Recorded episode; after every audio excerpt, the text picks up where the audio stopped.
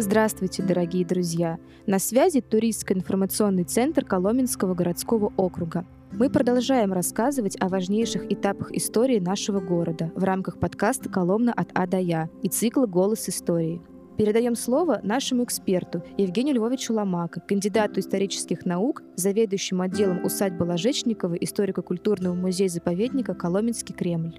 Итак, мы подошли к Батыеву нашествию, и э, мы еще раз должны вспомнить, что же собой представлялась русская земля э, в это время. Э, количество княжества увеличивалось, и уже э, накануне нашествия э, Батыя э, в 1237-38 годах их было уже 50, и они продолжали делиться, и как мы видели, князья вели между собой почти непрекращающиеся междуусобные войны, и стремились использовать любую возможность для увеличения своих владений и захвата большей власти. И э, в это время Коломна, конечно же, остается ключевым городом, и благодаря археологии мы можем представить, что представляло собой а, это а, поселение, потому что именно земля дает нам яркие свидетельства городской жизни. Среди археологических находок а, местного происхождения предмет первой необходимости, керамические изделия с линейным орнаментом, изделия из древесины, а, чаши, детали небольшой кадушки. А, и здесь надо а, оговориться, что деревянные точенные вещи не были редкостью в то время. Токарный станок хорошо знали на Руси, и некоторые его детали также найдены были коломенскими археологами. Также, конечно же, использовалось и железо, из которых изготавливались ножницы, ножи, гвозди, костыли, иглы, пряжки и так далее.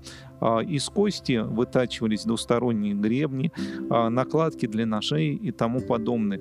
И заметное место среди коломенских ремесел занимала уже тогда обработка кожи, о чем свидетельствует находки деталей сапог и туфи.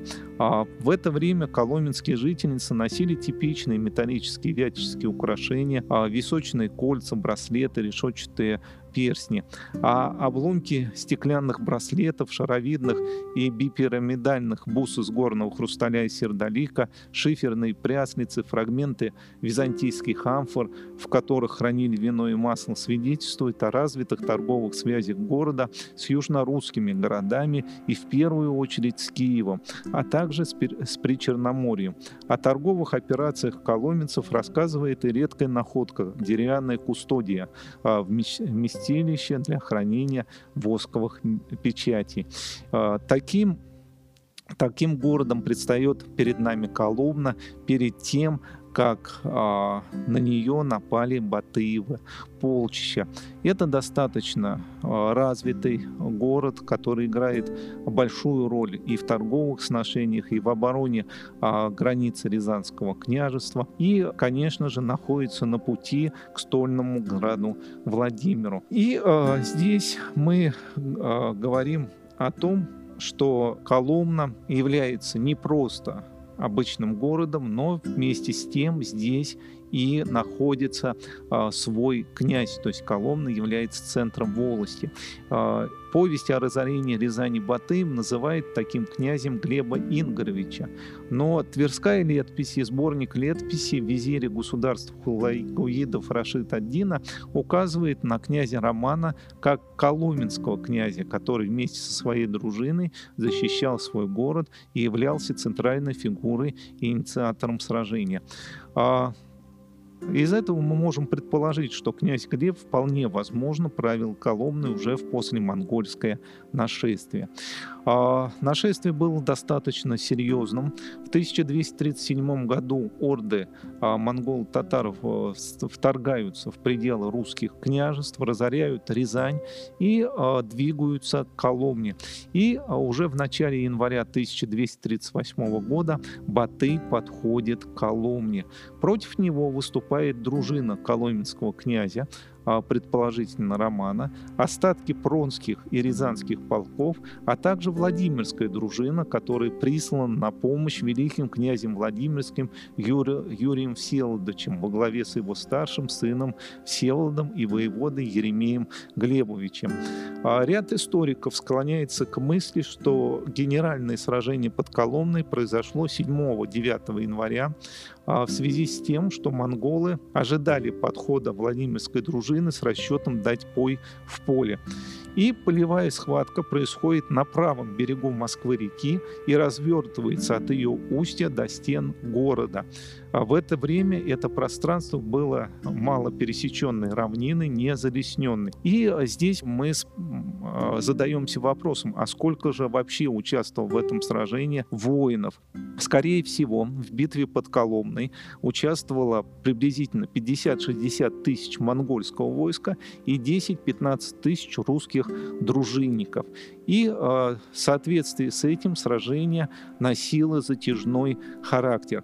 При этом чаша весов в определенный момент качнулась в русскую сторону, когда тяжело вооруженная конница русской дружины прорывается к ханской ставке и нарушает боевой порядок монголов.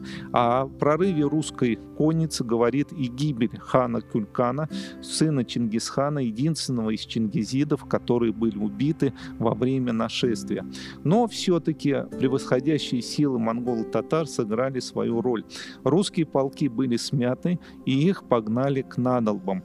А, это вертикальные наклонно врытые бревна вблизи городских рвов и валов. И, соответственно, судьба битвы решилась именно здесь, у городских стен пали а, коломенский князь Роман Ингорович, воевода Еремей и большинство воинов.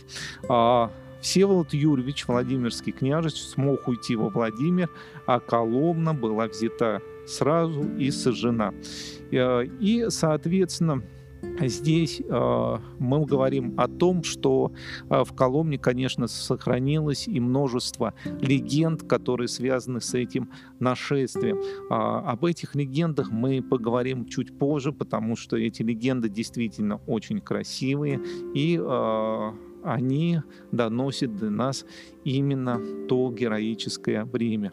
Ну а нашествие монголов Коломна испытывала еще не раз вместе со, со всей стран, страной. Уже в наше время их отзвук был найден и во время раскопок на территории нашего города. Так, на пересечении современных улиц Левшина и Ян Грунта археологами были обнаружены так называемые скудельницы, то есть братские могилы, которые относятся ко времени нашествия либо же Батыя 1238 года, либо же Дюденя в 1293 годах. И, соответственно, сейчас мы можем и говорить о том, что же доносили до нас народные предания. Согласно преданиям, тоже село Коломенское под Москвой было основано коломенцами, которые бежали в эти места после монгольского нашествия. А в самой Коломне вспоминают и о двух погребальных кострах, которые были возведены на месте современной церкви Вознесения. Та, э, на них сожгли, э, на одном из них сожгли э, хана Кюлькана, а на другом простых воинах. При этом у ног мертвого татарского хана умертвили 40 самых красивых девушек Коломны. Ну и, конечно же, такой традиционный отсыл к народным легендам, как ушедшие под землю церкви. Одна из таких церквей, а, как гласит предание, находилась около современных Пятницких ворот. И долгие годы об этой ушедшей а, под землю церкви напоминала и впадина, которая наполнялась после дождя водой. И эта вода считалась святой, и коломенские а, женщины купали в, них свои, в ней своих детей. И еще одна церковь, а, как гласит предание, находилась а, в районе современного, современных городищ, и она тоже ушла под землю. При этом ее, погреб... ее звон убивал врагов, и, соответственно, как гласит предание, Баты разми... распорядился разместить так называемую Батыевую печать, которая сейчас известна как Коломенский зверь или единорог, на стенах на стенах а, а, близлежащей церкви. Но а, многие говорят, что вот этот знак единорога это не что иное, как герб коломенского князя, который защищал наш город. Ну и все эти предания относят нас ко времени а, храброго русского князя, храброго русского воинства, которые защищали свою родную землю в далеком 13 столетии и а, призывают нас не забывать их и а, чтить их на протяжении многих и многих лет уже после нас и донести эту память до наших потомков. Мы завершаем цикл «Голос истории». Впереди вас ждут новые увлекательные рассказы.